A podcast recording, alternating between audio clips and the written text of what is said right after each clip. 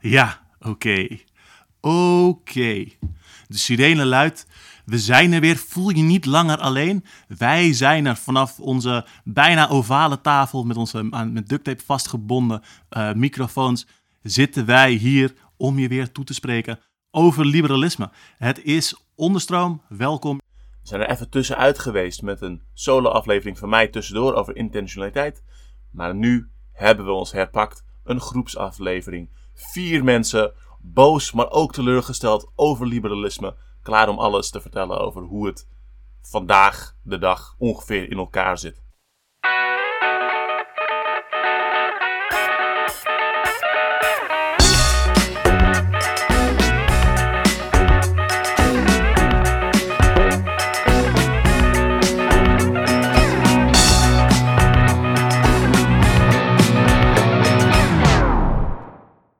Welkom terug. We zijn een maand teruggestapt van deze reeks over liberalisme om ons een beetje te herpakken.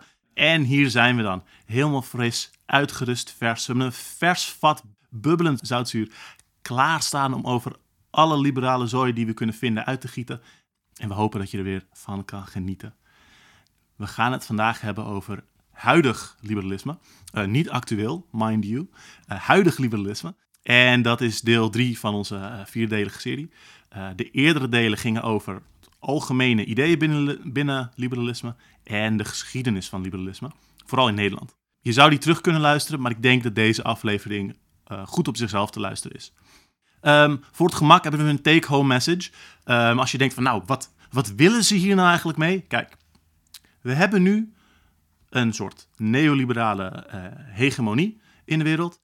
En die is ook allerlei eh, groepen en bewegingen ingesloten, ingeslopen die eigenlijk tegen zijn. Of die zich eh er tegen proberen te verzetten. Zoals bijvoorbeeld eh, progressieve liberalen. En dat vertoogt dat weerhoudt hen ervan om daadwerkelijk van het neoliberale systeem en van kapitalisme af te stappen. Dat is een beetje de gist. Hoe gaan we het daarover hebben? Nou, ten eerste zal ik even de mensen voorstellen. Zoals eerder in deze serie zitten we hier met Sanne, Mark en Henk. Hallo, eh, Henk hier, de huiskameranarchist. Hallo, ik ben Mark. Ik ben historicus. Al twee jaar heel erg blij dat ik tegen liberalisme strijd. Wauw, daar kan ik niet overheen. Hoi, ehm, ik ben Sanne. Ik ben in theorie ook, heb ik geschiedenis, iets met geschiedenis. En niet met liberalisme, dus dat scheelt. Lekker. En ik ben natuurlijk Alex. Jullie kennen me al een beetje, maar ik zal openbaren dat ik als kind in een vat kuppensoep ben gevallen. En dat ik sindsdien worstel met ongeneeslijk optimisme en hartige spittakes.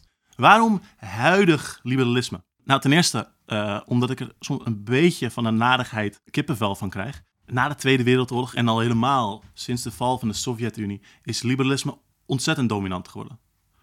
Ten eerste op het wereldtoneel en in internationale betrekkingen, maar ook in lokale verhoudingen en gedachtegoed. Een van de dingen die typisch gebeurt wanneer een ge- ideeëngoed zo ver verspreid is en groot wordt, is dat interne verschillen duidelijker worden. Er zijn verschillende soorten en groepen liberalisme die onderling wel wat verschillen hebben. Maar dus ook het overkoepelende vertoog van neoliberalisme, een soort tijdgeest, eh, die andere liberalen een bepaalde kant opdraagt. De vorige keer gaven we aan hoe liberalisme met de kleine L de ideeën binnen het parlementaire stelsel domineert. Conservatieve, sociaaldemocraten en liberalen, eh, met een grote L dus. Er zijn allemaal variaties binnen het terrein van liberalisme. En tegenwoordig is de sociaaldemocratie, naast zeg maar, parlementaire groene en andere progressief-liberale groepen, eh, wat mo- moeilijker te onderscheiden. Dus die hebben we in deze aflevering gewoon als progressieve liberalen een soort van meegenomen. In deze aflevering kom ik eerst heel even terug op een, een, een punt van liberale theorie dat vandaag relevant is voor de andere dingen. Voor de andere groepen, eh, iets dat ze veel gemeen hebben. En daarna gaan we het hebben over de internationale macht van enkele instituten die liberaal en pro-westers beleid overal ter wereld opleggen en eh, aanmoedigen. Dan, wat is neoliberalisme? En daarna gaan we in op een aantal soorten liberalen. Dus eh, groepen die ehm, niet per se, maar, neoliberalisme is meer een soort van een soort tijdgeest. Maar je hebt ook specifieke groepen die in, in verschillende organisaties georganiseerd zijn. Dus eerst vanuit li- neoliberalisme naar het ideologische slijk dat rechtslibertarisme genoemd wordt. Eh, dan zogenaamde zo klassieke liberalen, of echt de liberalen met een grote L in eh, deze tijd. Eh, en dan progressieve liberalen. En dan zijn we eigenlijk al klaar voor vandaag. En gaan we in de volgende aflevering het hebben over liberalisme in onze bewegingen. En waarom ook jij een lid bent. Je ontkomt er niet aan. Dus een kleine, kleine recap, een stukje, stukje theorie over liberalisme. Toen we het er die vorige keer over hadden, viel het me op dat, ik echt van één, één ding vind ik altijd heel, heel relevant. En dat kom je ook in neoliberaal eh, theorie veel tegen. Eh, maar ook bij, bij rechtse libertariërs al helemaal. En dat is individualisme. En dan specifiek een soort naïeve kant ervan. En dan gaat het niet om individualisme in de zin dat je alleen aan jezelf denkt of dat je egoïstisch bent, maar het gaat over hoe je denkt dat de wereld werkt. Eh, een idee van hoe mensen werken. En dat noem ik dus naïef individualisme, omdat het alleen kijkt naar wat een, een zogenaamd individu, een persoon, zelf doet en eigenlijk sociale structuren daarmee ontkent. En dat heeft allemaal kanten. Ik, ik zou het hart ervan omschrijven als je kijkt alleen naar wat individuen doen en je doet alsof dat allemaal alleen maar vrije wil en vrije keuze is. En alsof je eigenlijk niks kunt zeggen over waar zoiets vandaan komt. Uh, je doet alsof mensen uh, hun handelingen een soort van spontaan doen, zonder sociale oorzaak. Alsof, alsof er gewoon allemaal dingen zonder oorzaak komen opborrelen uit hun ziel. Uh, uit een soort, soort zwart gat ergens in hun achterhoofd. En dat er dus dingen uitkomen en er niets te zeggen is over waar het vandaan komt. Dus dus individueel, omdat het heel erg gekant is tegen naar sociale structuren kijken. En die erkennen als belangrijke factoren. En het, het heeft ook heel een soort zelfgevoel van ik ben mezelf, ik ben uniek, ik ben spontaan. Er is niets dat mij vormt, want beïnvloeding is niet authentiek en dat is een soort van zwakte. Ik ben gewoon mezelf, ik ben een individu, ik ben een vrije denker. Uh, en dat zie je bijvoorbeeld ook wanneer, uh, uh, wanneer Rutte dan zegt: Ik ga niet kijken naar de sociologische oorzaken voor een of andere overtreding die in het nieuws misschien is gekomen. Nee, je kijkt alleen naar de persoon. Hoe is die persoon? En het komt dus in heel veel dingen terug. Bijvoorbeeld in voluntarisme. Het idee dat als een persoon een contract ondertekent, dat er dan geen dwang of onderdrukking kan plaatsvinden, omdat een persoon gewoon ergens mee heeft ingestemd en dat dus wil. Dus het rationele actortheorie zit daar ook heel erg aan van. Als je iets doet, dan is dat omdat jij denkt daar het meeste voordeel uit te halen en dat is jouw keuze en dat is het voordeel dat je kunt krijgen. En dan vinden we het dus normaal dat iemand gewoon iets, iets uh, ondertekent. Dat is hun macht. En zij kunnen maar, de context waarin ze dat ondertekenen, of hun afhankelijkheid tegenover de persoon die dat contract aanbiedt, daar, hoeven we niet naar te kijken. Daar hebben we geen mening over. En je ziet het ook terug in begrippen van vrijheid. Liberale negatieve vrijheid, die stelt dat mensen gewoon zomaar alles doen. En vrijheid wordt alleen beperkt wanneer hen iets verboden wordt. Terwijl linkse en radicale tradities daarnaast ook positieve vrijheid meenemen. Namelijk de capaciteit om zelf een actieve rol te hebben in de vorming van de mogelijkheden waaruit je kunt kiezen. En van wat er allemaal wordt aangeboden. Wat er allemaal, wat die structuren zijn. En dat zie je bijvoorbeeld ook terug in, in theoretische dingen. Uh, bijvoorbeeld liberale definities van, uh, van macht en van autoriteit. Bijvoorbeeld um, in Max Weber, beroemde soort van vroege socioloog, zijn definitie van autoriteit noemt hij drie verschillende soorten autoriteit. Maar wat ze allemaal gemeen hebben, is dat autoriteit iets is dat mensen iets kan laten doen dat ze anders niet gedaan zouden hebben. Dus mensen doen gewoon spontaan van alles. Daar zeggen we niets over, daar heeft autoriteit niets mee te maken. Autoriteit speelt pas wanneer er ingegrepen wordt in wat een andere persoon doet. En dat is natuurlijk heel raar wanneer we leven in een situatie waar er gewoon hele volksstammen zijn die in dienst zijn om met zoveel mogelijk kapitaal en andere invloed het gedrag van andere mensen proberen te sturen. En hun opdrachtgevers, hun werkgevers, meer winst te kunnen bieden. Denk aan top, de toppsychologen die social media en computerspellen zo verslavend mogelijk proberen te maken. Denk aan de constante doorontwikkeling van reclame overal. En de manier waarop bedrijven mensen allerlei winstgevende patronen van uitgaven proberen aan te leren. Mensen zitten dagenlang achter YouTube, waar een algoritme hen allerlei video's aanbiedt die hen nieuwe ideeën aanleert. En dat algoritme wordt steeds verder doorontwikkeld om zo lang mogelijk je, je aandacht vast te houden. Ah, maar die mensen die doen dat allemaal persoonlijk natuurlijk. Die zijn gewoon uit zichzelf tot nieuwe ideeën gekomen.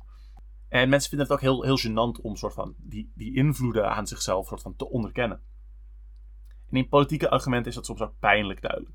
Bijvoorbeeld wanneer vrije marktdenkers proberen te claimen dat Coca-Cola geen macht heeft.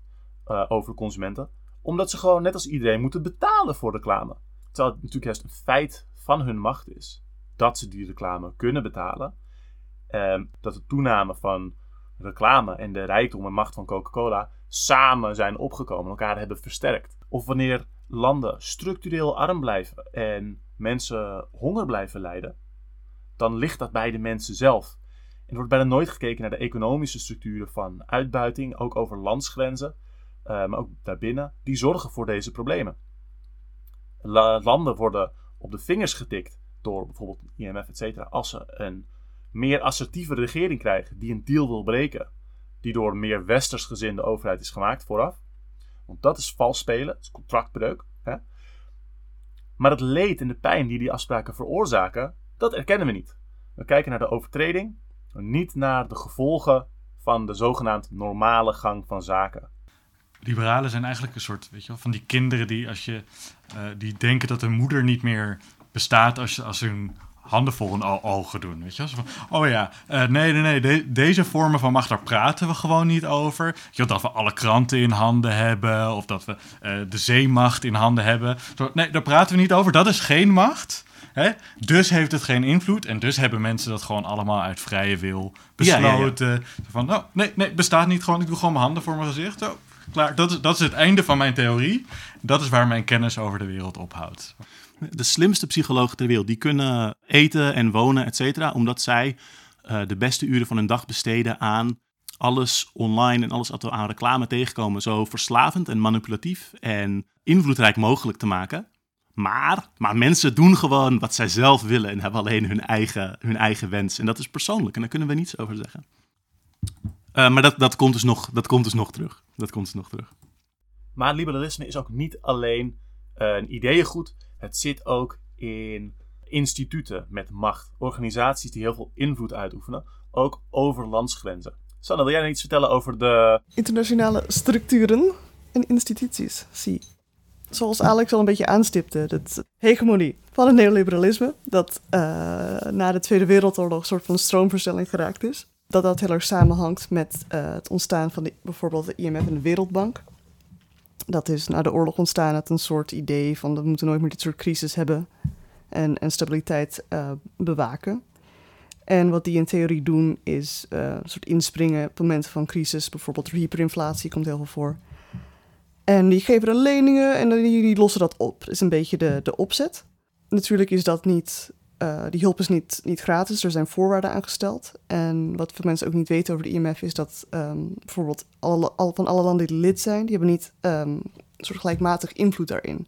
Hoeveel, je stem, hoeveel stemrecht je daarbinnen hebt, dat is aan, gekoppeld aan je economische omvang. Dus dit is de facto een vehikel voor eh, de VS om heel veel van hun politieke wensen internationaal door te drukken.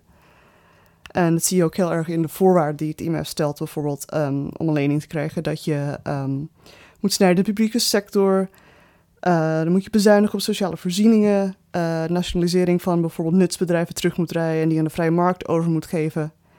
Dus dat het echt een, een manier is om landen die al in crisis zijn, ook een soort zetje richting meer neoliberaal beleid te geven. Ehm, bijvoorbeeld zoals in Griekenland vrij recentelijk gebeurd is, om een eh, Europees voorbeeld te geven. Ehm, maar ook veel extremere voorbeelden uit bijvoorbeeld Zuid-Amerika. Dat is, eh, is zeker vanaf het presidentschap van Reagan heel erg doorgevoerd. En misschien dat Irak het extreemste voorbeeld daarvan is. Dat, dat, dat je niet alleen een crisis aangrijpt om een economie opnieuw op te bouwen, maar een crisis schept om een economie opnieuw op te bouwen en in jouw, jouw evenbeeld te herscheppen. Hoe gebeurde dat dan? Hoe gebeurde dat dan? in dit geval met een oorlog. maar ehm, Of twee. Paar. Je, je moet gewoon blijven gaan als het de eerste keer niet lukt. Ja. ehm, eh, hoe heet het? Naomi Klein omschrijft dit bijvoorbeeld in de Shock Doctrine heel goed. Dat ze dat uitwerkt als eh, eh, shock economics. Dat je een, een disaster, real or perceived, het maakt niet eens uit. Als mensen gewoon genoeg zeg maar, uit hun doen zijn, dat ze niet op tijd doorhebben wat er eigenlijk gebeurt achter de schermen. Ehm, dan kan je gewoon beleid er gewoon doorloodsen zonder dat daar ook eh, zelfs bestaande demo- democratische principes in acht worden genomen. Dat zelfs zeg maar, de, de checks en balances die er, er, er zijn in een liberaal systeem er ook al niet toe doen. Uit, uit een soort van, de crisis is nu zo erg, we, We- moeten iets doen. We moeten iets doen. We hebben echt het geld van het IMF nodig. Ja, dan gaat het maar via een achterkamertje en eh, shit, het moet maar. En je ziet dat ook juist heel vaak, dat er een, een, een soort sympathieke linkse partij aan de macht komt, die wel echt misschien wel goede bedoelingen had, maar die komen dan in een tijd van crisis aan de macht, want dan gaan mensen wel misschien op eh Sociaaldemocraten stemmen. En die, die, die, die vallen elke keer eigenlijk in dit, in dit gat. En ik vond de Doctrine wel grappig op die manier, want het, leest echt als een pleidooi tegen parlementarisme, voor mij althans. Zo van, en zij hebben hun principes verraden. En dit land ook, en hoppatee, ja, die ook al. Nou, het gaat nooit goed, jezus, wat, wat toevallig. Ja, want in, in Griekenland was ook Syriza die toen aan, aan, aan de macht kwam met die, in, in die crisis in het begin van deze eeuw. Dat zij ook heel veel dingen zeg maar, eh, anders wouden doen dan bijvoorbeeld eh, de Europese Economische Raad. Eh, maar dat dat gewoon, zeg maar, met, met economische macht werd, werd opgelegd dat ze dat precies moesten uitvoeren wat zeg maar, de, de euro en de internationale economie zeg maar, stabieler zou houden in plaats van wat die mensen nodig hebben. Ja, het, wa- het was zo heftig dat ik, ik volgde dat toen wel nogal. Dat gaat dan mensen, misschien dat mensen nog wel kunnen herinneren als over dat hele met dat referendum en dat, dat er Ochi moest eh, gestemd worden. Nee, eh, op, op, op die plannen. Maar dat, dat er toen eh, allemaal mensen in, in Griekenland aan het berekenen zijn geslagen van wat als we uit de EU en de eurozone gegooid worden en ze alle sancties op ons leggen, kunnen we dan berekenen of we dan misschien nog gebrood kunnen kopen als, voor iedereen, gewoon als land, als totale economie? Of gaan mensen gewoon echt gewoon kapot? Volgens mij kwamen die berekeningen best wel kiele uit. ik weet niet welke, eh, welke kant van de afgrond die precies eh, viel. Maar überhaupt het feit dat je, dat, dat je, dat je zo ver eh, moet gaan om dat soort berekeningen te maken, is totaal bizar. Ja, wat ik ook zei, dat ze vaak inspringen in een crisis naar hyperinflatie. Maar dat is iets waar de Wereldbank ook rechtstreeks invloed op kan uitoefenen. Ze kunnen gewoon dat letterlijk ook creëren. En dan binnenkomen van, hé, hey, je hebt een lening nodig. Het, is heel, heel, het kan heel doortrapt ingezet worden. Het is niet alleen toevallige crisissen. Jezus. Ik denk, volgens mij zijn bijna al die crisisdingen als hyperinflatie en zo zijn volgens mij bijna altijd gemaakt. Zo van, maar we gaan nu gewoon heel veel geld drukken. Ik weet in ieder geval dat die crisis in Duitsland in de jaren 30, die eh, zeg maar, of eh, nou ja, begin jaren 30, eh jaren 20, dat die eigenlijk voor een groot deel gewoon is ingezet door Duitsland om Frankrijk een poot aan te naaien. Zo van, je, Oké, dus we moeten maar eh, marken blijven terugbetalen. Nou, dan gaan we gewoon zoveel marken drukken dat onze totale economie instort. Solid plan. Ja, ja toch? Kijk, kijk wat er van gekomen is. En, dat, eh, eh, dat het veel vaker zo gaat dan dat hyperinflatie helemaal, helemaal niet zo heel echt iets is wat constant op de loer ligt. Net als eigenlijk überhaupt crisis. Kijk, als je een wereld van schaarste en problemen veroorzaakt met kapitalisme. Ja, nee, dan ga je op een gegeven moment moeten leningen moeten eh, uitschrijven om nou ja, staten te redden. Omdat de rijken al met al het geld vandaan. Ik bedoel, het is, het is ook niet zo'n heel verbazingwekkende statement dat je zegt van eh, dit soort crisissen en, en grote eh, bewegingen in de economie zijn misschien niet allemaal, allemaal zo bewust gepland zo- zoals dit voorbeeld. Maar ik bedoel, natuurlijk zijn die direct beïnvloed door de mensen met het meeste geld. Het is hetzelfde als hoe de hele economie beïnvloed wordt door de aandelenmarkt. Waar mensen actief aan het speculeren zijn. Ik bedoel, dat en wie hebben daar de meeste invloed op? Misschien de mensen met het meeste geld. Dat is mijn gok. Maar Die, crisis uit 2018 is ook een soort van ontstaan eh, omdat er geen rekening was gehouden met systemen. Dus van, ah, als, als we gewoon allemaal als individuele mensen soort van aandelen verkopen en kopen, weet je wel, ja, nou, dan kunnen we de hele tijd geld blijven verdienen, toch? Allemaal individueel kunnen we altijd tot in het oneindige geld blijven verdienen door te speculeren. Behalve dan dus dat alles totaal van elkaar afhankelijk is en op een gegeven moment gewoon als een kaartenhuis in elkaar stort. De echt zo typisch liberaal eh, spelletjes. Nou, als we gewoon niet kijken naar wat er achter de schermen, de structuren, nou ja, dan, dan gaat het allemaal goed, toch? En dan, nee, nee, helaas. Het rare is Weer dat... niet. Weer niet. En dan een crisis en kijk eens wie er met het geld van de eh, eh, wegloopt. eh. Het raar is ook dat zeg maar, wanneer, wanneer dan ook er bijvoorbeeld een, een crisis is of weet ik veel, een bedrijf gaat, gaat failliet of zo, dat de mensen die het, het snelste bijvoorbeeld in de aandelenmarkt daarmee kunnen, kunnen wisselen, dat die van elke fluctuatie als ze er een beetje snel bij zijn, daar handig op in kunnen spelen. En meestal ook rijker worden van faillissementen, et cetera. Bedoel je Ehm, nu ook die, die micro-fluctuaties? Of die milliseconden eh, trading? Nee, wat? Ja, hoe leg je dat uit? Je kan zeg maar zo snel traden dat je er een computer voor nodig hebt en dan kun je ook geld op verdienen. Dat is een soort. Ja, het is zeg maar om, omdat je handelt in informatie. hmm, Eh, het is gewoon data eigenlijk, als je op de, de aandelen, want er is geen fysieke aandelenmarkt meer waar Nee. mensen tegen elkaar schreeuwen of zo. Ehm, eh, ehm, maar ja, omdat je dus, dus handelt via data, eh, is elke, ja, tijd is geld. Dus elke seconde, maar ook milliseconde, heb je eh, voordeel aan. En als je ziet dat ergens een stijgende of een dalende lijn is, waarvan je weet dat die in ieder geval nog wel een paar seconden gaat doorzetten, kan de prijs van een aandeel over, de, over seconden en dus ook milliseconden veranderen. Dus als jij een eh, systeem hebt dat sneller handelt in die aandelen, dan, dan kan je daarop vooruit lopen. Dus dan kan je het sneller kopen, dus voor de nieuwe prijs, en dan verkopen. eh, waardoor je dus zeg maar microcenten winst maakt. Maar ja, als je dat gewoon keer miljarden doet, dan maak je een miljardenwinst. En eh, ja, daar is zo'n heel typisch verhaal, eh, of heel, heel, heel, heel, heel bekend verhaal van dat er een vlak naast waar de server van de beurs staat, in, in hartje New York, vlak daarnaast zat gewoon een speelgoedzaak. En daar zijn dus eh, ehm, gewoon een paar miljardairs zijn gewoon daarheen gelopen. De- Denk een beetje aan de film American Psycho eh, eh, mensen. En zijn gewoon een speelgoedwinkel binnengelopen en die hebben gezegd: Dit is een tas, hier zit een paar miljoen dollar in. Wij willen jullie gangkast, geen vragen. En was van, hè, dat is vet weird. Wij zeiden, nee, we zijn beurshandelaren. Geen vragen, please. Het is allemaal legaal wat we gaan doen. Zo, oké. En die hebben gewoon een server in die kast gezet. Maar die kast is dus een meter dichterbij. Waardoor die eh, verhandelingen sneller gaan. Maar als je dat met miljarden geld doet, maak je daar dus miljarden dollars eh, winst op. Ja, nee, de aandelenmarkt is gewoon perfect rationeel en eh, nuttig en heel productief.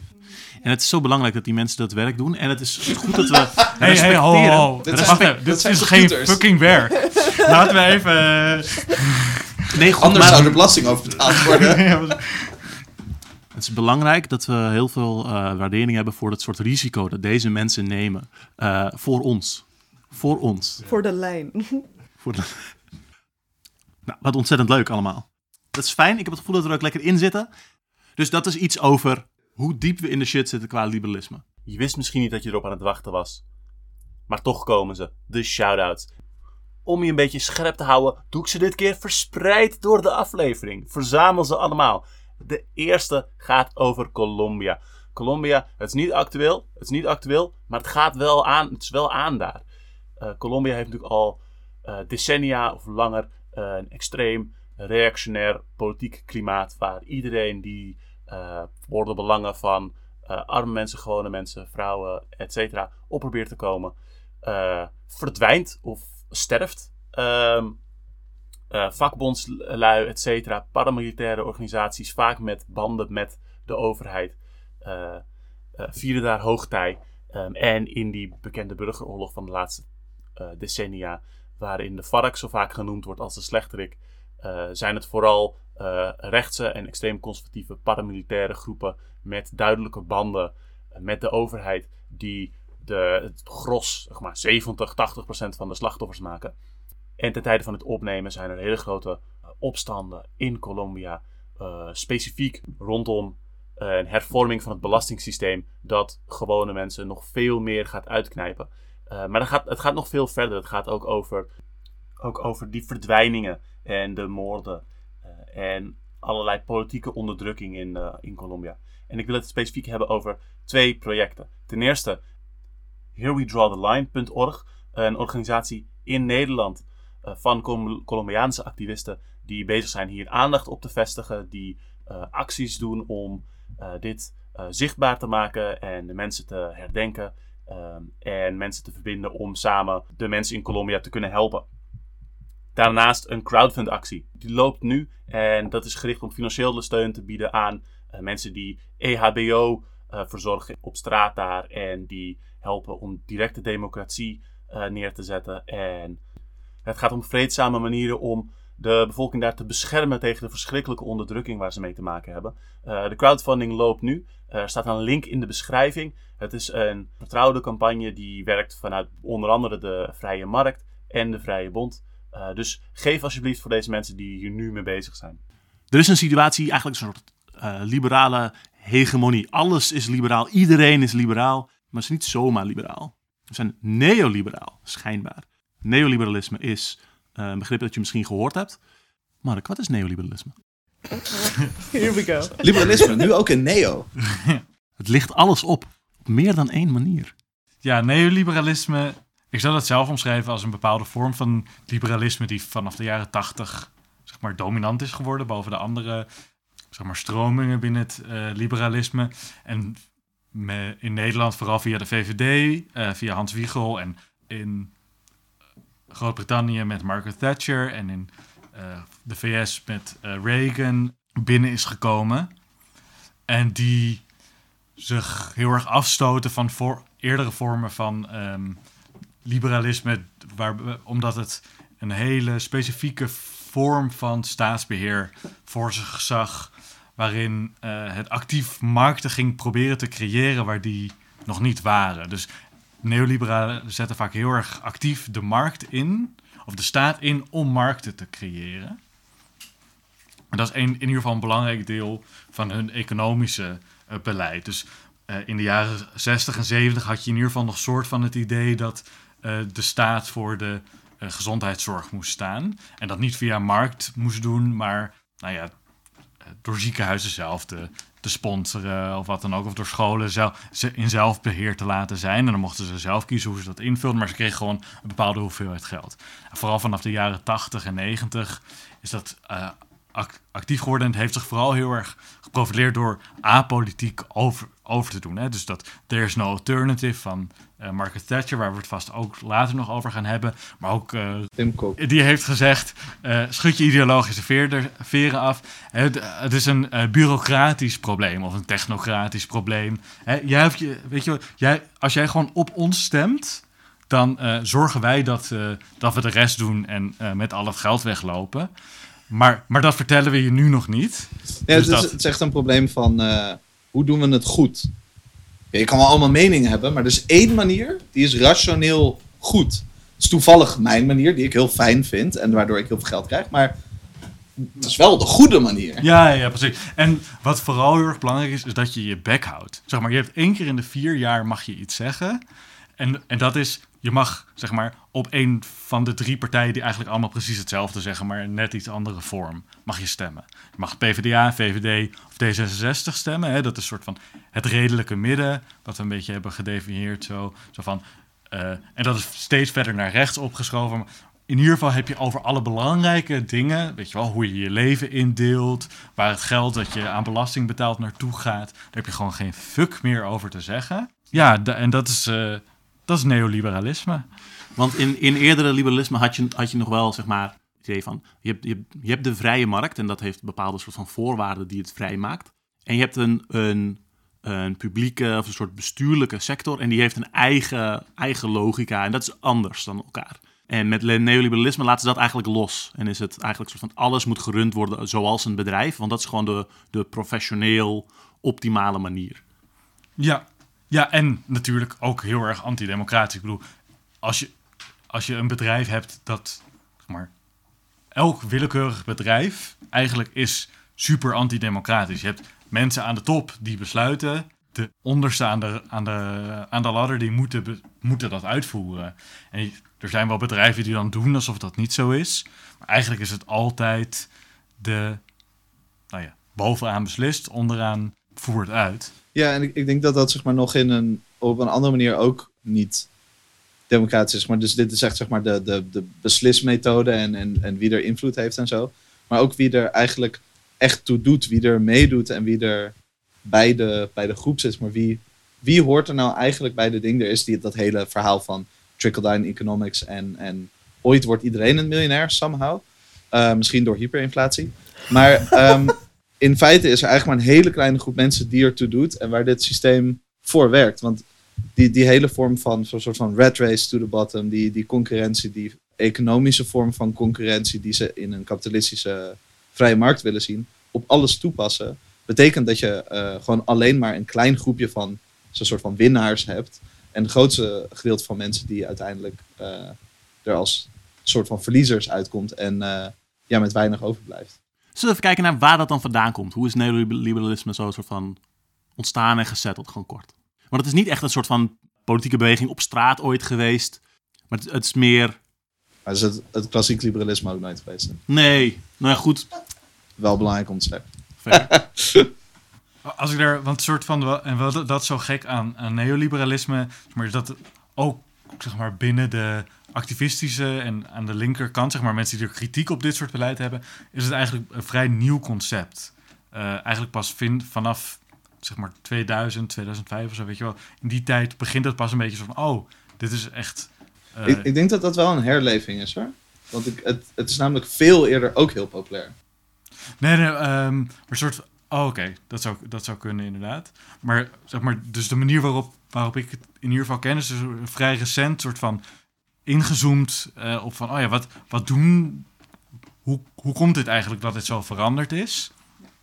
En dat komt dus omdat, eh, omdat het altijd ontkend is dat het een stroming is. Of dat, er, dat het een specifieke vorm van liberalisme is. Ik bedoel, dat hele eh, bureaucratische, technocratische van... Hè, is no alternative, schud je ideologische veren af. Dat is een hele specifieke strategie om te doen van... er, is, er is hier niks aan de hand. Niet kijken. We zijn, we zijn gewoon...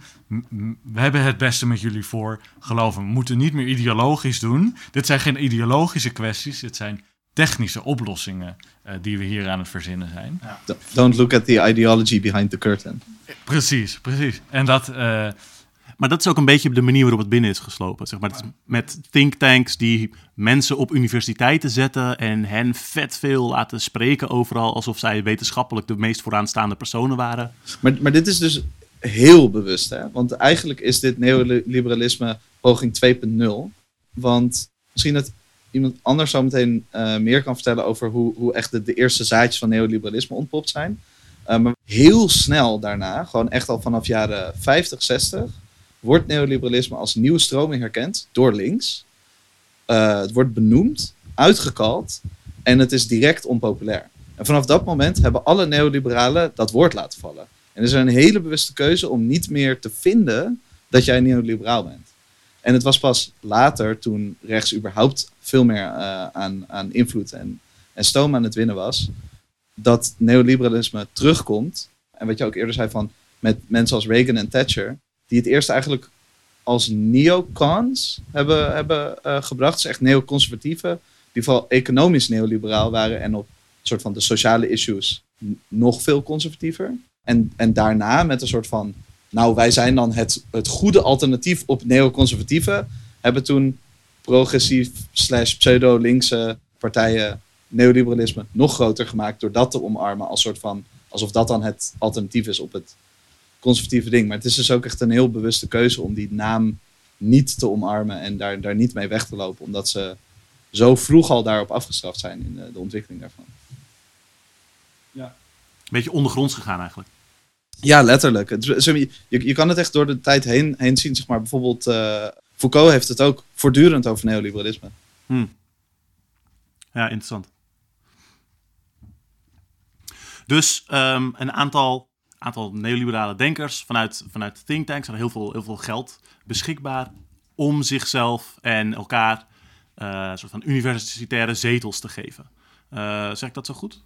Ja, en in de politiek ook natuurlijk. Dus bijvoorbeeld eh, wat je heel erg in de jaren 80 en eh 70, 80 en 90 heel erg ziet, is dat binnen partijen een verandering plaatsvindt. Dus er is niet een neoliberale partij die de macht wint. Nee, alle partijen, juist door dit soort, deze vorm van invloed, hè, door, door, eh, door binnen die partijen te gaan zitten, binnen universitaire, binnen universiteiten, binnen thinktanks, eh, dat die ideeën te verspreiden binnen bestaande structuren. Dat is eigenlijk wat eh, een soort van de strategie van veel neoliberalen is geweest.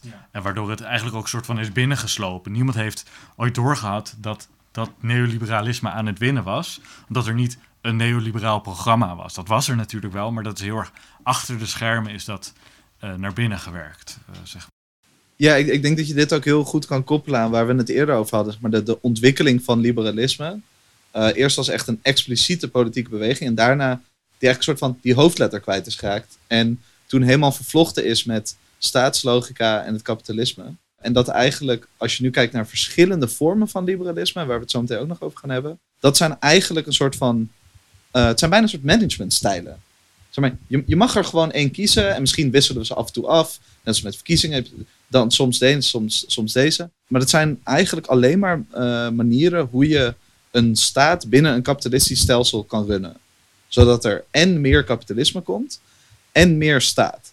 Want ook al zeggen ze allemaal voor een kleine staat te zijn, dat is, dat is dan toevallig wel weer heel ideologisch. Uh, want want uh, daar zijn ze helemaal niet mee bezig. Ze zijn altijd de staat aan het uitbreiden, omdat ze de staat willen gebruiken als soort van breekijzer om, om naar binnen te komen, om die nieuwe markten te creëren. Om dingen, je moet eerst een, een staatsapparaat opbouwen voordat je het kan privatiseren. Nou, het is heel mooi, dat is gratis investeringsgeld, want daar hoeven de bedrijven zelf niet voor op te, op te komen. Want het belastinggeld komt overwegend natuurlijk van de, de armste en, en uh, van de werkende mensen. Dus dat, dat, dat, dat wordt zeg maar gebruikt om dingen op te zetten die vervolgens geprivatiseerd kunnen worden. Het is gewoon een perfect cirkeltje wat, wat afgegaan wordt. Dat is het hele het, uh, privatiseren van de, van de inkomsten uh, en het socialiseren van de kosten.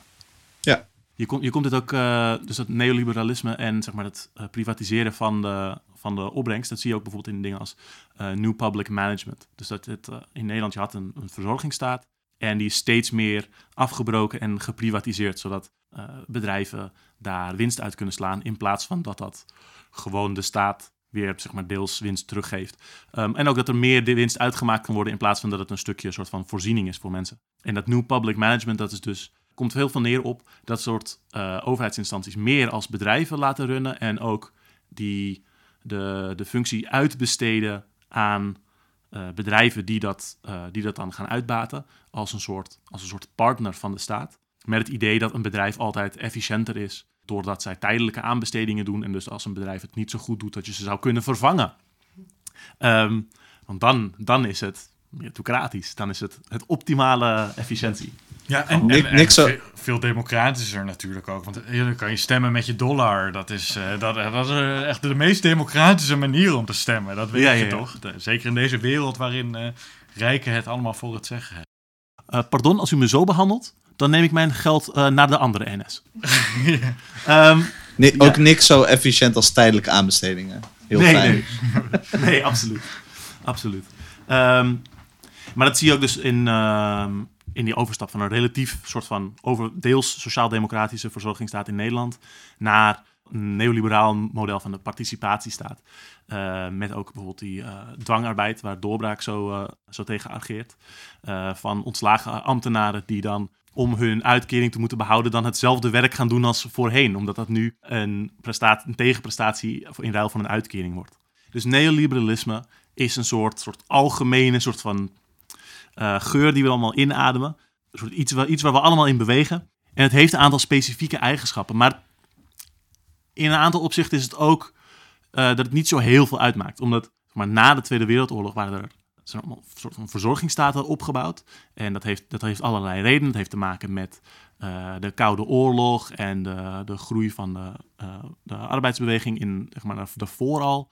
Dus sindsdien is die verzorgingsstaat eigenlijk afgebroken en neoliberalisme is de ideologische verantwoording of het verhaal waarmee dat is afgebroken. Maar daarbij is het gewoon de manier waarop de allerrijksten hun voordelen weer terug hebben gepakt die tijdelijk wat verminderd waren met de verzorgingsstaat. Maar het is niet een heel nieuw systeem of zo. Het was tijdens de verzorgingsstaat, net na de Tweede Wereldoorlog, stonden ze even op hun achterste voeten. Was het even van, oké, even, even afwachten.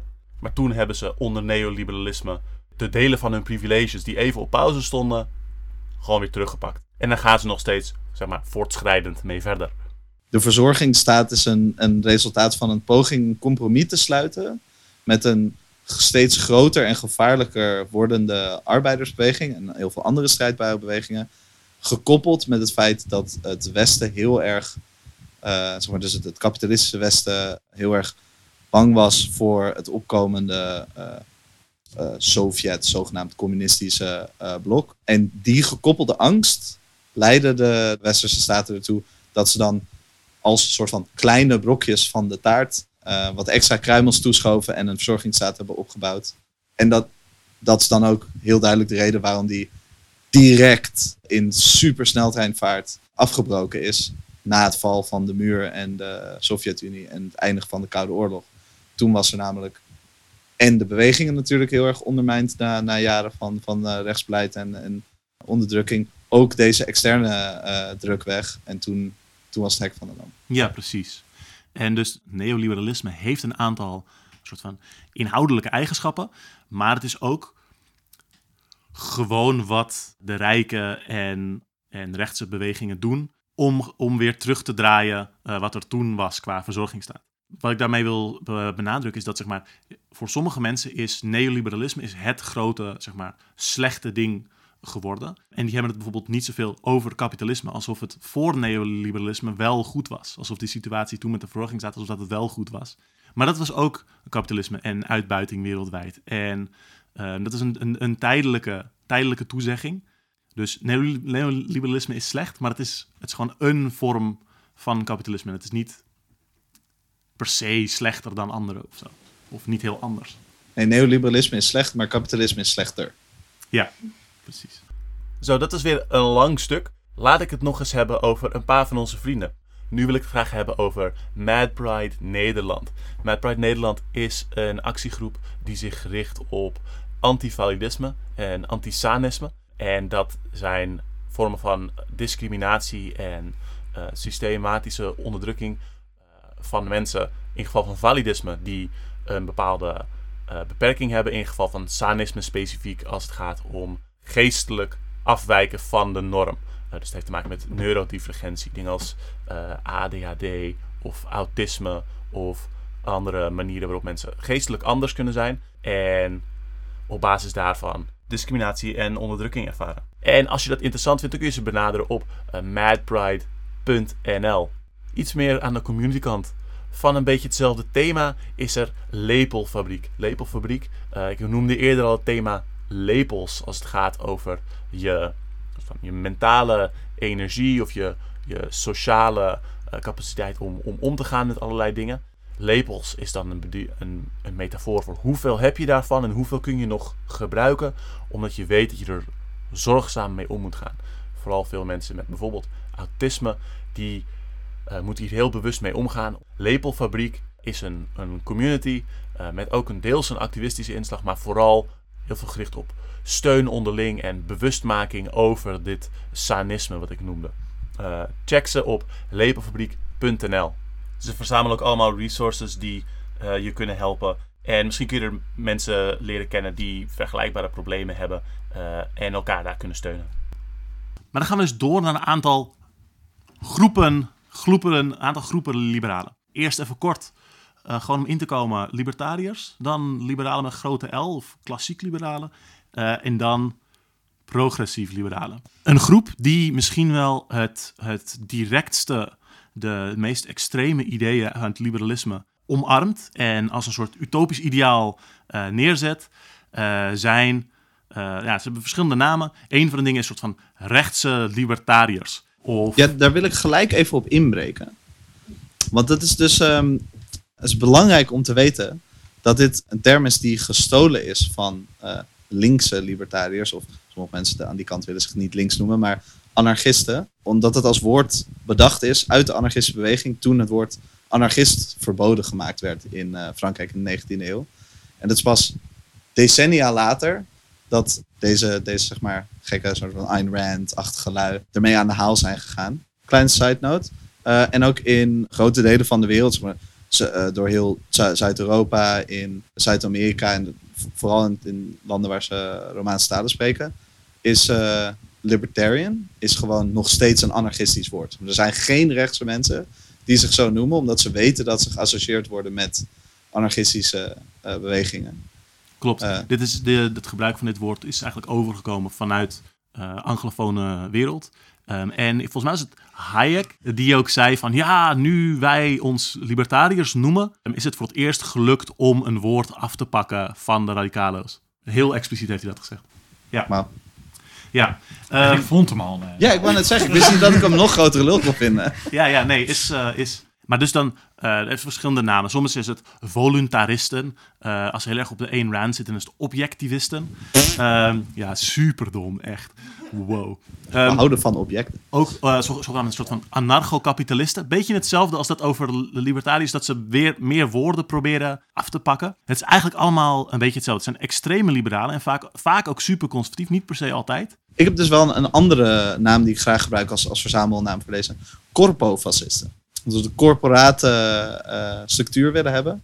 En dat zijn best wel eh fascistoïde eh Nee. bewegingen altijd. Ik zag ook een keer een hele leuke meme over een soort van anarcho eh NCAP, soort van die eh, ehm, waarbij iemand eh, zo zegt van NCAP zijn gewoon eh, eh, zijn naties die hun leider nog niet gevonden hebben. Ja, En dat is zie heel je mooi. allemaal van die allemaal van die van die plaatjes van mensen die zo eh, van die vooral die Amerikanen die zo zeggen ja ik ben tegen de staat dit en dat heel Trump en allemaal van dat soort eh, Ja, ja, ja.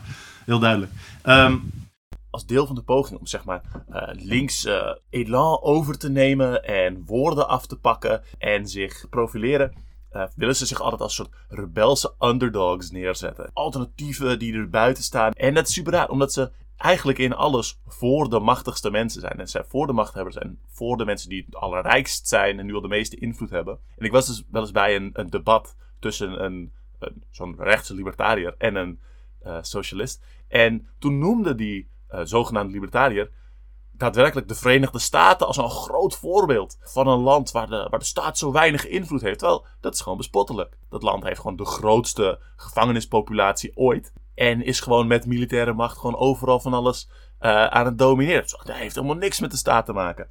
Ehm, compleet krom. Ze proberen heel erg zich rebels voor te stellen, maar zijn eigenlijk helemaal in niets tegen zeg maar, de machthebbers, of vooral de, de huidige, huidige machthebbers. En daarom is het heel belangrijk om ze ook niet te accepteren als soort van deel van een politieke beweging die onderdrukking probeert weg te halen en een betere wereld probeert neer te zetten. Omdat het een bewuste poging is om dat te verwateren en mensen weg te halen bij bewegingen die daadwerkelijk iets van zeg maar, people power proberen op te bouwen. Het, is echt een soort afleidingsmanoeuvre. Maar één, één ding wat, wat, wat er altijd zo, zo, zo raar aan is aan deze groep, is dat ze een heel kunstmatige scheiding houden tussen alles wat bedrijven doen en alles wat staten doen. En het ene, wat staten doen, dat vinden ze, zeggen ze, heel slecht. Ehm, en als wat bedrijven doen, dat is heel goed. En dat kan ook niet fout zijn. Er is nooit een bedrijf dat iets slechts heeft gedaan, behalve als een staat dat aan, het op, aan hen oplegde.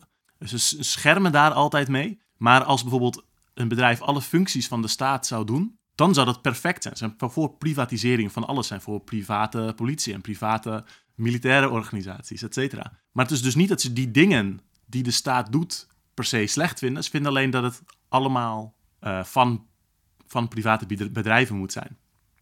Ehm, en er zijn dus wel mensen die ook zeggen van ja, weet je, feodalisme is een natuurlijke uitkomst van, van libertarisme, want dan is alles gewoon, alle, alle, in, alle voorzieningen zijn er gewoon het bezit van een, van een, van een heerser. Die is gewoon een soort adele persoon. Inclusief de mensen, ja. Maar, maar onder feudalisme bestaan toch ook gewoon staten? Nee, nee, kijk, dit, kijk, is een, dit is een grote fout. Als, je, als jij je in, Oh, ik probeer deze... het logisch te begrijpen. Nu ben je aan het nadenken. Kijk. Ehm, soundbites. Repeat the soundbites. Nee, en ik, ik denk, maar ik denk dat dit, dit zeg maar een, eh, een heel belangrijk eh, ding aan, aan, deze, aan deze ideologie en aan, aan deze stroming. Is dat ze zijn altijd heel erg soort van op een bepaalde manier utopisch of, of eh, idealistisch, zeg maar, een soort van de filosofische spreeks van idealistisch, zeg maar, in, met allemaal ideeën en abstracte dingen bezig.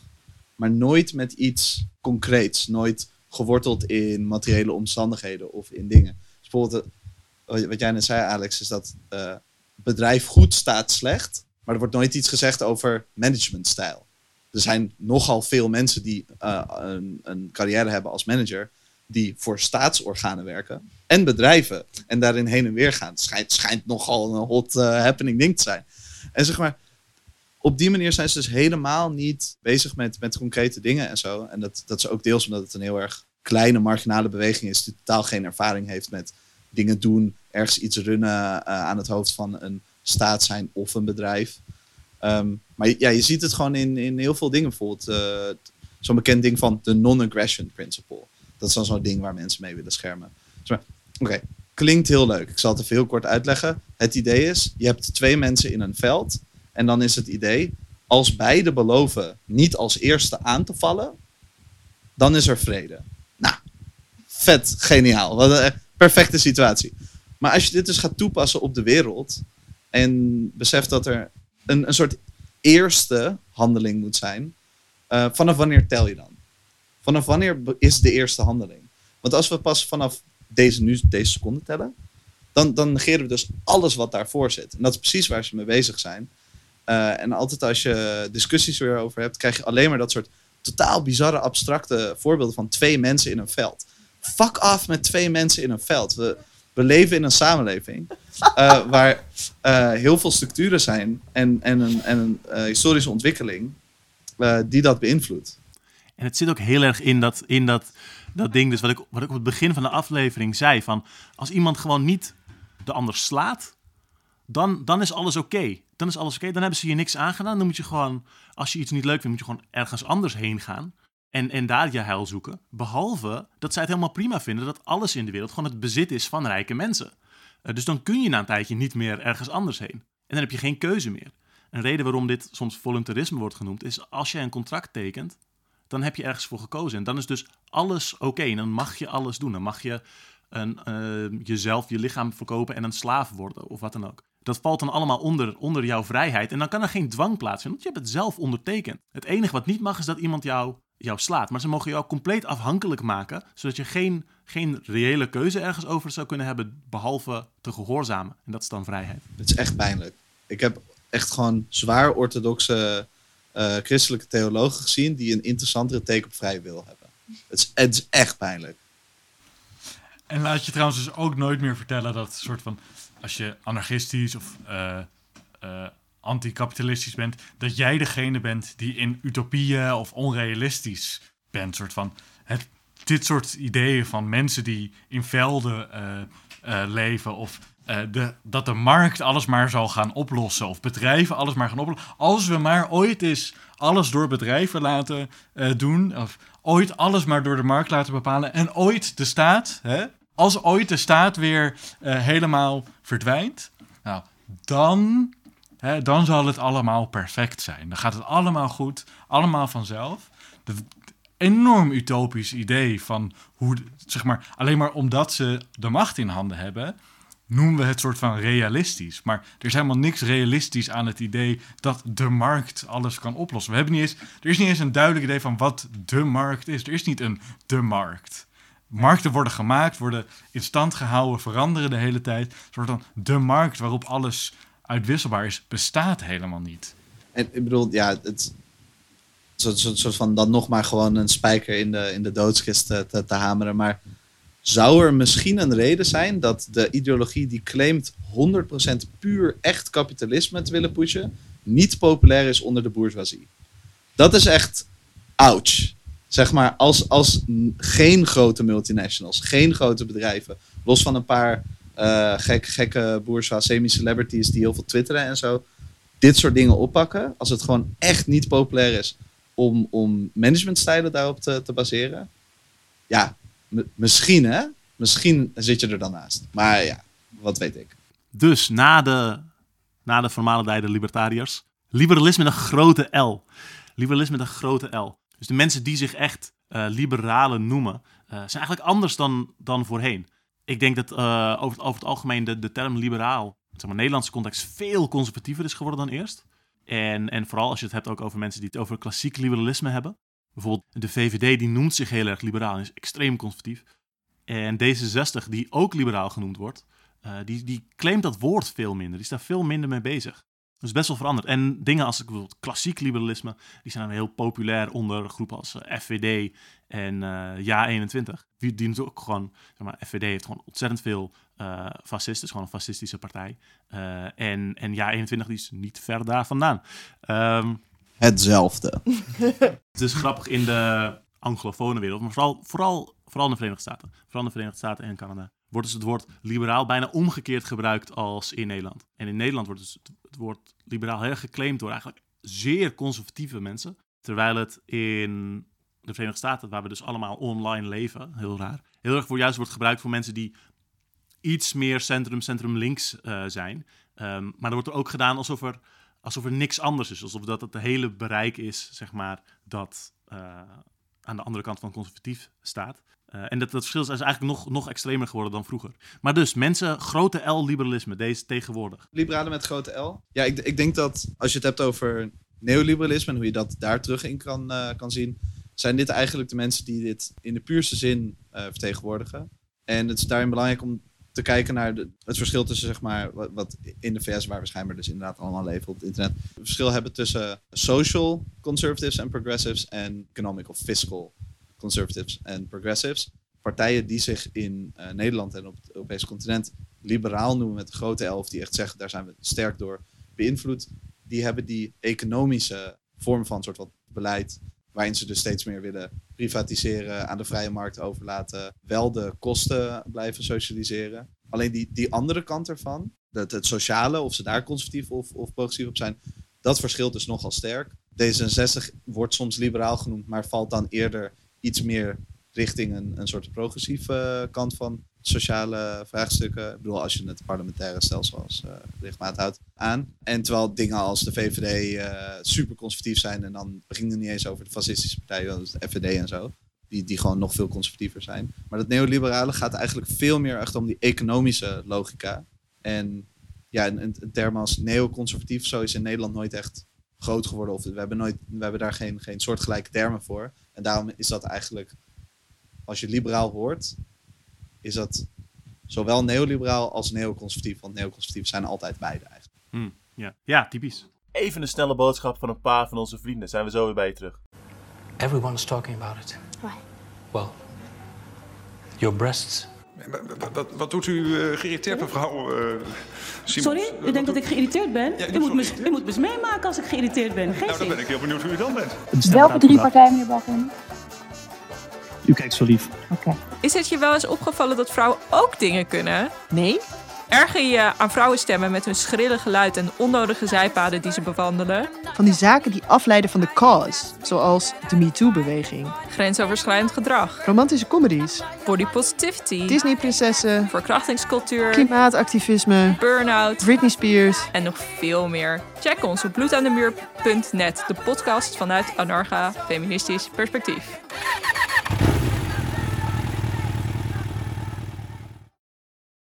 Gaan we er toch nog een beetje snel doorheen op het einde. Hè? En dan hebben we dus de, de progressieve liberalen. Maar de sociaaldemocraten die vallen er eigenlijk ook onder, omdat het sociaaldemocratie is een, een, een, een vorm van liberalisme. Maar die zijn de laatste tijd ook zodanig soort van ontlinkst, dat het al helemaal niet meer eigenlijk een, een juicy take is om ze, om ze zo te noemen. En dan dus inderdaad, D66 valt daar iets meer onder. En dingen als de, de correspondent, bladen als de Groene Amsterdammer, Zondag met Lubach. Eh, dingen als de Daily Show, Greenpeace, al dit soort dingen. Extinction Rebellion is, in veel opzichten progressief liberaal, maar wel ook eh, activistisch bezig. En heel veel mensen die erin actief zijn, die eigenlijk radicalere dingen misschien zouden willen of andere ideeën hebben. Het is een heel veld en het verschilt best wel van die andere, andere liberalen. En het is, het is interessant, we hebben dus binnen deze groep leven eh, een aantal van dezelfde ideeën die we zeg maar, herkennen van liberalisme.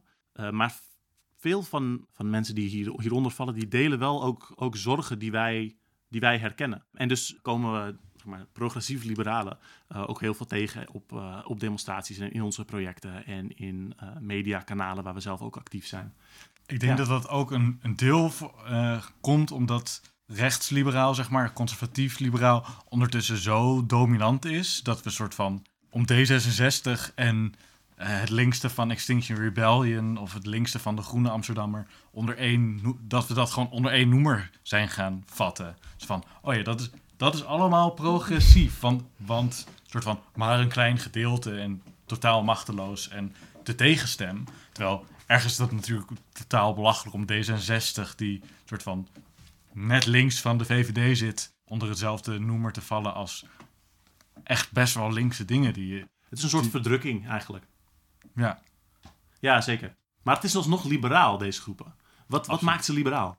Heel veel dingen die we dan progressief liberaal noemen, ehm, die we dan zeg maar, als een soort vooruitgang zien van dit is minder, dit is het, zeg maar, het progressieve eraan. Dat zijn vaak een soort, soort cosmetische oplossingen, dat het er beter uitziet, maar die helemaal niet ingrijpen in verdergaande structuren. Dus zoals sociaal ondernemen is nog steeds gewoon ondernemen verder. En eh, groen kapitalisme is nog steeds kapitalisme. En oh, je hebt misschien een iets hoger minimumloon, maar je arbeidsverhoudingen zijn helemaal niet wezenlijk veranderd. En het, het is een, gewoon een soort, soort, soort rookgordijn van dit is dus nu sociaal en progressief en goed, terwijl er wezenlijk heel weinig eh, veranderd is. Hmm. Eh, met het so- sociaal ondernemen zie je bijvoorbeeld heel erg dat, ze, eh, dat er dan een idee is van nou, als bedrijven naast hun, hun winstoogmerk een ander doel hebben om een bepaald sociaal probleem op te lossen. bijvoorbeeld, weet ik veel.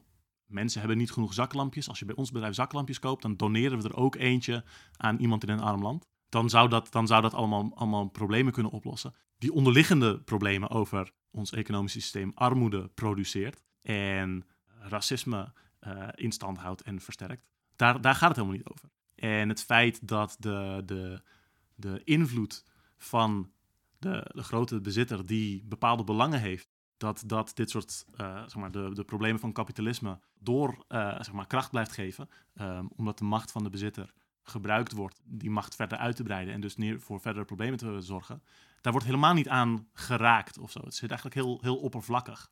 Ja, en ik denk, ik denk ook dat eigenlijk de huidige situatie een hele belangrijke argument is tegen progressief li- liberalisme. We hebben namelijk al een keer progressief liberalisme geprobeerd in de jaren 50, 60 en 70. Toen waren we vrij links. Ik bedoel, nog steeds heel liberaal. Maar je ziet hoe makkelijk dat wordt teruggerold. En dat is neoliberalisme. Dat is die terugrol van de winsten die toen zijn geboekt. Van enigszins een verzorgingsstaat, huurtoeslagen, eh, weet je wel, een soort van eh, de economie ging, ging opener, eh, kenniseconomie ging opener, werd beter toegankelijk. En, je, en eigenlijk alle winsten die toen zijn geboekt, zijn ons allemaal weer afgenomen de afgelopen 50 jaar. Vanaf de jaren 80 gaat dat alleen maar steeds verder achteruit, achteruit, achteruit. Is het zelfs zo ver nu dat we met die winsten, dingen als het UWV, dingen als de verzorgingsstaat, juist nu om de oren worden geslagen. Het UWV wordt gebruikt om iets wat een sociaal vangnet zou moeten zijn, is nu gewoon een dwangmiddel geworden. Gewoon aan het godverdomme werk. Anders krijg je helemaal niks meer. Eh, met eigen risico wordt eh, de zorg gegatekeept. Eh, als je genoeg geld hebt, nou ja, dan krijg je zorg. Anders niet. Op die manier zijn al die dingen ju- juist omgedraaid. En je ziet, nou ja, eigenlijk de gevolgen nu van progressief liberalisme is dat dingen die goed bedoeld zijn door neoliberalen eh, totaal zijn omgekeerd en in ons nadeel zijn gekeerd. En dus we moeten het hele systeem veranderen. We kunnen niet kleine dingetjes veranderen die alleen maar weer een andere uitvloed krijgen binnen het kapitalisme. Nee, we moeten het hele kapitalisme afschaffen. Ja, ja er komen gewoon duizenden voorbeelden bij me binnen, zoals eh, onveilige werkplekken, waar dan regels worden ingesteld voor veiligheid. Nou, heel, heel fijn. Je moet nu een, eh, een eh, hard hat op als je, als je op een eh, bouwterrein bent. Maar als je die regel overtreedt, dan moet jij de boete betalen. En dan, dan ligt het verder nergens aan. Dus het wordt steeds inderdaad naar, naar onder ge- geschoven. En ik denk dat, ja, als je echt naar het hart van de problemen kijkt met de, deze prog- prog- progressieve vorm van liberalisme, zeg maar, is dat ze alles nog steeds. Ze willen geen structurele eh, oplossingen bieden. Ze willen niet kijken naar het systeem en het systeem veranderen. Wat ze willen doen, ze willen de hele tijd kleine patches doen en nog een duct tapeje erop. Eh, maar deze is glimmend. Het is een glimmend duct tape. Deze is heel cool. En zo blijven ze dat doen, omdat zij gewoon ook niet buiten die staatslogica kunnen nadenken. En ik denk dat van, van die lijst die eerder door Alex genoemd werd, dat soort van, de, de soort van odd one out is inderdaad Extinction Rebellion, omdat die daadwerkelijk op straat actief zijn. Maar als we kijken naar wat door, want het is vrij diverse beweging natuurlijk, maar wat wat door een groot deel van hun naar voren wordt gebracht als oplossingen, zijn alsnog kleine tweaks in de manier hoe de staat gerund wordt. En nog steeds binnen een kapitalistisch systeem. Waardoor we dus gewoon nou, misschien tien jaar later doodgaan met z'n allen. Of misschien voor eeuwig kunnen leven in eh abysmal eh, armoede en onderdrukking en uitbuiting. En het, ja, het, gaat nooit tot het, tot het hart van de zaak. Het doet me heel erg denken aan dat, die tweedeling, maar, waar het woord socialisme vandaan komt. Zeg maar dat je, hebt een sociale kwestie en een politieke kwestie. Zeg maar bij kaal en links, anarchisten, proberen over het algemeen die beide thema's aan te pakken. Dus sociaal als in, zeg maar, hoe werkt, de, hoe werkt de, de samenleving in het algemeen. En de politieke kwestie, hoe werkt politieke participatie en wie mag er meedoen en hoe ziet het eruit. Bij liberalen is het over het algemeen uh, alleen de politieke kwestie. En als er iets met de sociale kwestie is, dan alleen heel oppervlakkig. En dat zie je bijvoorbeeld bij Extinction Rebellion ook, dat een van hun eisen is, is dat ze met burgerberaden aan de slag willen. En dat is typisch een politieke oplossing. Dat is, we willen dat het politieke proces net op een andere manier verloopt, zodat er andere input is en dat dat iets gaat veranderen. In plaats van dus, zeg maar, de... En dan moet Shell moet wel aan de tafel kunnen zitten natuurlijk. We moeten allemaal aan die tafel Ja, kunnen zitten. Iedereen moet aan die tafel kunnen zitten. En burgers, ook een lekker verkapte, verkapte term. Worden er niet al genoeg burgers gebraad? Maar Hey. Ja. Ik vind het wel altijd lastiger om op deze vorm van liberalisme kritiek te hebben. Dat het soort geframed wordt van, maar dit is dus wel vooruitgang. Dit is toch goed? We hebben nu een niet hoger minimumloon. Dat is goed voor, voor allemaal mensen. En heb jij daar een beetje kritiek op? Het is nooit goed genoeg. En bu- bu- bu- bu- bu- Dat het een soort... Ja, maar je snapt wat... Dat is, ook eigenlijk natuurlijk de kapa. Zo van, ja, maar we hebben nu aangepast en nu is het dus goed. En nu is radicaal links gewoon een zeikert, omdat ze dat niet kunnen waarderen of zo. Misschien ken ik gewoon de verkeerde mensen. Nee, het, het, is een, het is een heel typisch ding van eh, kies de mindere van twee kwaden. Ja, fun.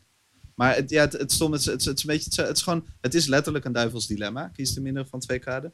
En het, het hele punt van een duivels dilemma, en ik vind het altijd jammer dat dit soort, soort van eh, leuke vragen-experimentjes nooit echt gedeconstrueerd worden voor wat ze zijn. Een duivels dilemma, specifiek, is dus een onmogelijk vraagstuk. En een die alleen in abstracto bestaat in, in de wereld hebben we allemaal redelijke alternatieven. Dingen waar al deze radicale zeurders aan aan het bouwen zijn en daar allemaal voorbeelden van hebben. Maar er wordt gewoon niet naar geluisterd, want ze willen het niet horen. En het, en het lastige daarvan is, zeg maar, ik ben altijd erg voor maar, eh, diversiteit van tactieken en verschillende dingen doen. Maar het is wel lastig dat progressief-liberale dingen vaak veel meer soort van salonveeg zijn, veel meer toegang hebben bij allerlei grote podiums. En dat dat eh, heel vaak fungeert als een soort bliksemafleider. Dat de mensen die dus iets gedaan willen krijgen, eh, heel erg daarin ge- gesluist worden. Want de progressief-liberale dingen zijn groter en hebben een houding die het makkelijker maakt voor bijvoorbeeld heersende partijen, et cetera, om met ze aan de tafel te gaan en eh, dan misschien een, een klein dingetje binnen te slepen. En dan mogen we allemaal weer naar huis. Weet je, we hadden, we hadden nu gewoon aan de brunch kunnen zitten. Het is, gewoon, het is gewoon heel irritant. Maar als we dit even fixen, dan is het goed. En mensen met dus echt frustraties en, en problemen, die worden daar, daar naartoe gechanneld, waardoor het ook lastiger is om die grotere, grotere alternatieven neer te zetten. En dat is, dat is wel echt een, eh, een probleem eigenlijk. Ja, en tegelijkertijd geeft het ook weer meer, vaak meer macht aan de staat. Want vaak is de oplossing die dan wordt verzonnen of geleverd, is een staatsoplossing.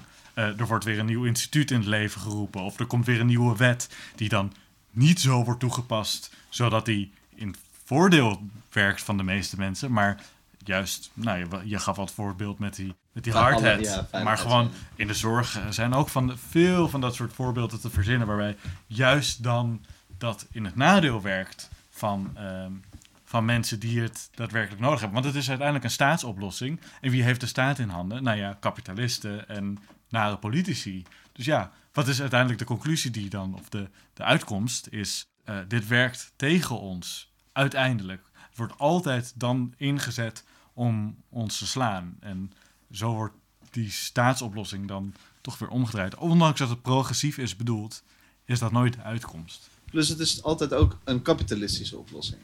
Want zeg maar, de staat moet erover besluiten, want de staat is het enige legitieme orgaan als je het over collectieve oplossingen wil hebben.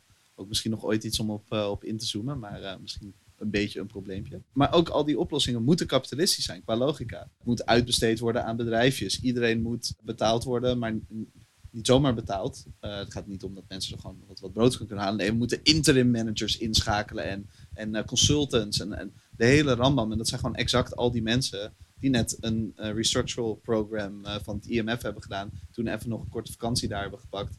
En nu dit hier gaan doen. Eh, en dan weer naar de volgende restructure program gaan. Ja, dat, die, die, die carousel, zeg maar, op die manier. Zeg carousel? Ja, is dat, is dat, dat, is dat Ik denk dan meteen aan, de, aan, de, aan, de, aan het forum. eh. Het is banencarousel is toch een ding, of niet? Nee, waren er zelfs op Preforum? Ja, het is voor. Hij was maar soort- partijkartel. Ja. Het kartel! Wat Ehm, ook lastig is bij Old Boys Network. crony capitalism. Ehm, Buzzwords. Wat ook lastig is, is dat eh, veel progressief-liberale groepen zo'n oplossingen geven die gaan over de, de individuele consument die zich moet aanpassen. Want dat is iets waar welwillende mensen direct iets mee kunnen. Ze kunnen direct naar de andere winkel stappen. Of ze kunnen direct, ik veel, de andere douchekop kopen. Terwijl we weten dat zeg maar, de, een aantal van de grootste bedrijven en legers ter wereld gewoon de meeste, de meeste vervuiling doen. Zeg maar, plastic rietjes zijn niet goed. Maar de helft of een aanzienlijk aandeel van het plastic in de zee is gewoon visnetten die eh, gewoon gedumpt worden. En dus zeg maar die structurele oplossingen, daar wordt dan van afgeleid. En in plaats daarvan moeten we kijken naar wat, wat kun jij persoonlijk doen als consument? Ja, dit, dit, dit ga ik niet hier uitleggen. Dit is echt een link voor in de, in de description. Dat hele ding over rietjes, is, dat, is- dat is totaal bullshit. Er is een heel vet verhaal achter. Ehm, Vet leuk. met, ja, filmpje. Stuur me de link, ouwe. Maar en nu je toch aan het woord bent, hoe is dit nog steeds neoliberaal? Ja, nee, en, en eh, ook dus die, die progressievere vormen van liberalisme zijn eigenlijk in de kern even neoliberaal als die andere stromingen. Ze, ze kunnen het gewoon mooier aankleden. Het is nog steeds een, een, een systeem wat eh, problemen probeert te individualiseren, wat eh, de lasten probeert te collectiviseren, terwijl het de, de winsten privatiseert naar de allerrijkste. Het is nog steeds een systeem dat, ook al willen ze de soort van de meest nare uitziende vormen van onderdrukking wegpoetsen en, en, en buiten het, het, eh, spotlight houden, nog steeds alle vormen van onderdrukking in stand houdt. Van imperialisme, neocolonialisme, racisme, seksisme en het kapitalisme en de staat zelf. Al die dingen worden gewoon in stand gehouden. En het wordt gewoon eigenlijk weer met een net ander getweakte managementstijl gedaan.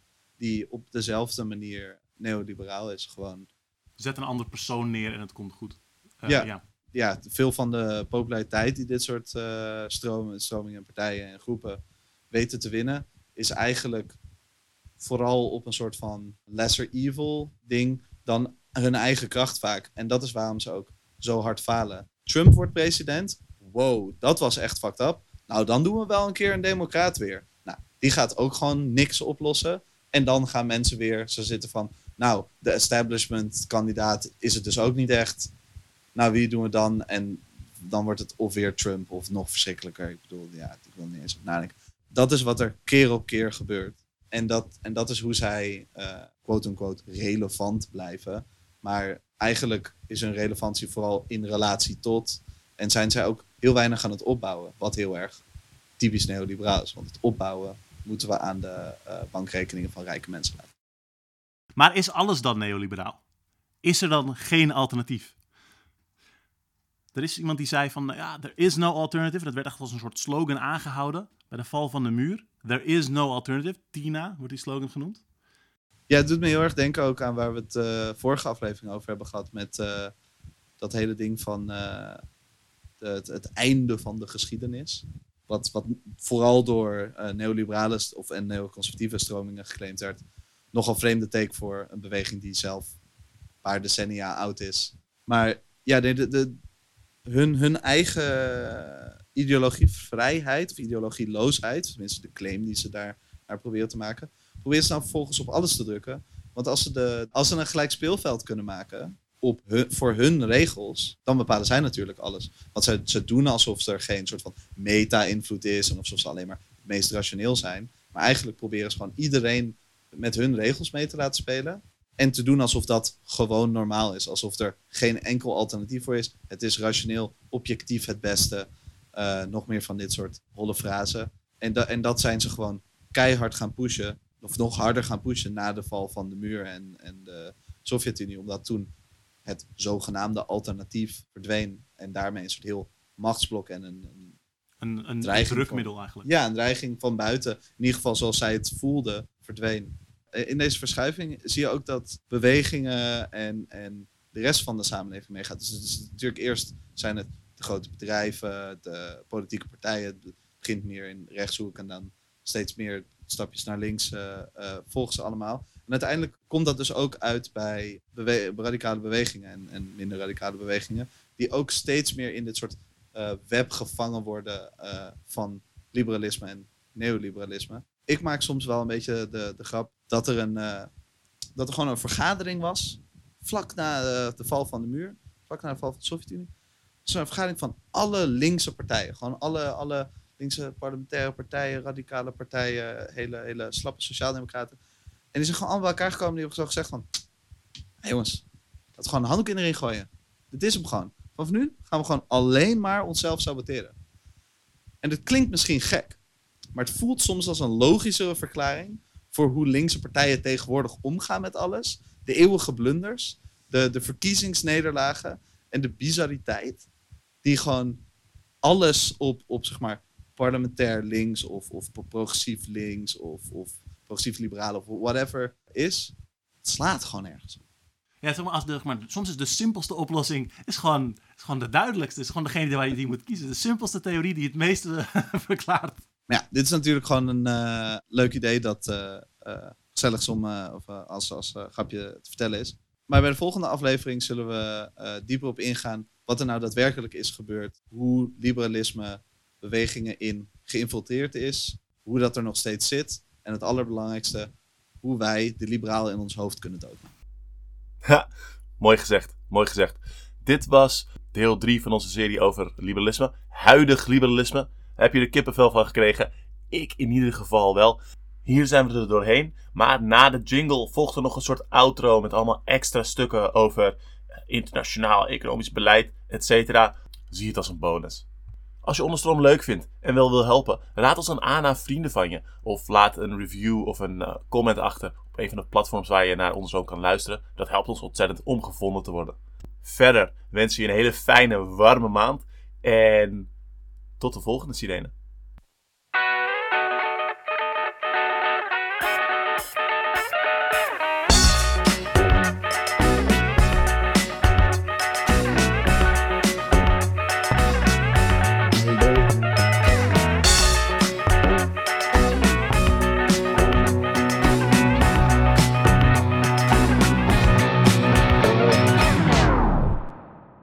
Ja, ik wou net zeggen. Ik zit ook zo telkens zo net snel genoeg na te denken voordat ik... En daarop terugkomen, wat je natuurlijk ook de klassieke, zeg maar, om het weer ook weer even internationaal te trekken. Hoe, ehm, dat is de klassieke manier natuurlijk van het IMF en gewoon van, van Amerika en Europa in het, ook in het neocolonialisme. Ik bedoel, wat je, wat je al zei van ehm, het IMF is vooral is afhankelijk van de grootste economie, maar ergens is het ook gewoon de grootste legermacht. Het is dus letter, letterlijk een soort van gewoon staatsmacht. Van wij bepalen nu dat uh, jullie poorten open gaan en dat wij uh, met onze veel machtigere economie die, jullie markten mogen ondermijnen en goedkope arbeidskrachten uh, kunnen maken in jullie economie. Gewoon, jullie economie is nu helemaal niks meer. De lokale landbouw wordt onderuit gehaald, lokale handel wordt onderuit gehaald, wordt ge, uh, Amerikaanse, Europese en Chinese shit wordt daar gedumpt. En alle resources worden eruit gehaald. En dat wordt gewoon letterlijk met staatsmacht gedaan. Zo van, als je niet luistert, nou ja, dan heb je geen geld meer. En kijk maar naar Irak, wat daar gebeurt. Afghanistan, uh, maar ook in uh, Sudan en Somalië is dat in de jaren negentig op verschillende manieren gebeurd. En nu ook weer in Mali. Soort van, dan sturen we gewoon een, een legermacht daar naartoe. Want uh, er zijn ter terroristen, mensen die tegen ons zijn. Bedoel, dat, dat is feitelijk wat daar gewoon al jaren, al decennia gebeurt. Dat is gewoon een voortzetting van het, van het kolonialisme. Alleen nu is het niet meer onder de vlag van, uh, van nazi's, maar onder de vlag van gewoon het kapitaal, bijna, bijna letterlijk. Het is heel erg zo'n, uh, zeg wel eens, kick down the ladder. Zeg maar, dat, dat wat uh, zeg maar, westerse, noordelijke landen, hun economieën en de bedrijven die daar, die daar zeg maar, van daaruit uh, geïnternationaliseerd zijn, wat die sterk heeft gemaakt, dat is voor al die andere landen nu verboden. En dat zijn dingen als prote protectionisme, et cetera. En die zijn niet per se goed, uh, maar het stelt zeg maar, een, een land in staat om uh, als, als land een, een economie op te bouwen en sterkere bedrijven neer te gaan zetten, tot het punt dat ze zo, zouden kunnen gaan concurreren met die anderen binnen een, eh, kapitalistische context. Ehm, en dat wordt, zij, wordt hen dus geweigerd, omdat eh, de bedrijven die aan ons soort van eh, gelieerd zijn, die moeten gewoon de volle, volle mik eh, eh, aan winsten eruit maken. Het is ook dat hun, een economie van een, een zogenaamd ontwikkelingsland mag nooit afstappen van bijvoorbeeld dure grondstoffen. Want dat is wat wij daar willen halen. Het is niet dat ze, oh, ze hebben nu een leuke florerende kledingindustrie. Nee, nee, nee, nee, nee, nee. We gaan gewoon de tinmijnen doen en verder niks. Dat is ook een belangrijk ding. Ja, ja en wat, wat dat betreft is het eigenlijk gewoon heel erg de voortzetting van wat er vroeger was. Er wordt heel erg met een vingertje gezwaaid van ah, je, je mag geen protectionisme doen. Maar niet alleen is dat de manier hoe het, het Westen in eerste instantie rijk is geworden. Maar dat is wat er nog steeds gedaan wordt om die tinmijnen in stand te houden. Zeg maar. maar het is een soort heel reverse protectionisme. Een soort van, een soort van geforceerd meedoen met een vrije markt. Maar ja, dat, voor wie is dat beneficial? Voor de sterkere speler. Dus dat, door dat af te dwingen is eigenlijk ben je een soort van meta-manier nog steeds hetzelfde aan het doen. Ja, we hebben er natuurlijk al een beetje, eh, hebben er wel een beetje aan, ge, aan geraakt met, de, met IMF. Maar er is natuurlijk een expliciete reden dat het IMF niet-westerse landen eh, uitbuit. En dat is namelijk de geschiedenis van kolonialisme. Dat de eh, westerse landen nou eenmaal domi- dominant zijn en daar gebruik van maken. Maar ze maken daar ook gebruik van omdat ze daar een ideologie achter hebben gebouwd. Die eh, dat, of omheen hebben gebouwd. Die dat kolonialisme en neocolonialisme gewoon eh, hartstikke goed praat. Ik bedoel, het idee dat dat überhaupt je landen zo ver mag uitbuiten dat er bijvoorbeeld malaria netten niet worden geleverd. Waardoor kinderen doodgaan, waardoor volwassenen doodgaan. Dat is een van de bizarste dingen die je natuurlijk kan voorstellen. Uh, en in Nederland en in Europa zouden dat soort dingen meteen aan het licht komen. Of in ieder geval sneller aan het licht komen. Er zou tegenwoordig geageerd. Gebeurt het op in Madagaskar, gebeurt het in de Congo. Uh, geen enkel probleem. Niemand die erom geeft. En hetzelfde geldt bijvoorbeeld voor hoe er in mijnen in Congo wordt omgegaan met kinderen. Ik bedoel, als je zo hier met mensen omgaat, dan zijn er rellen. Als het daar gebeurt, als het in onze iPhones terechtkomt, geen probleem. Want uh, dan hebben we er allemaal profijt van. Er zijn er misschien ook rellen daar. Nee, nee, nee, nee, nee dat, dat, dat heet een burgeroorlog.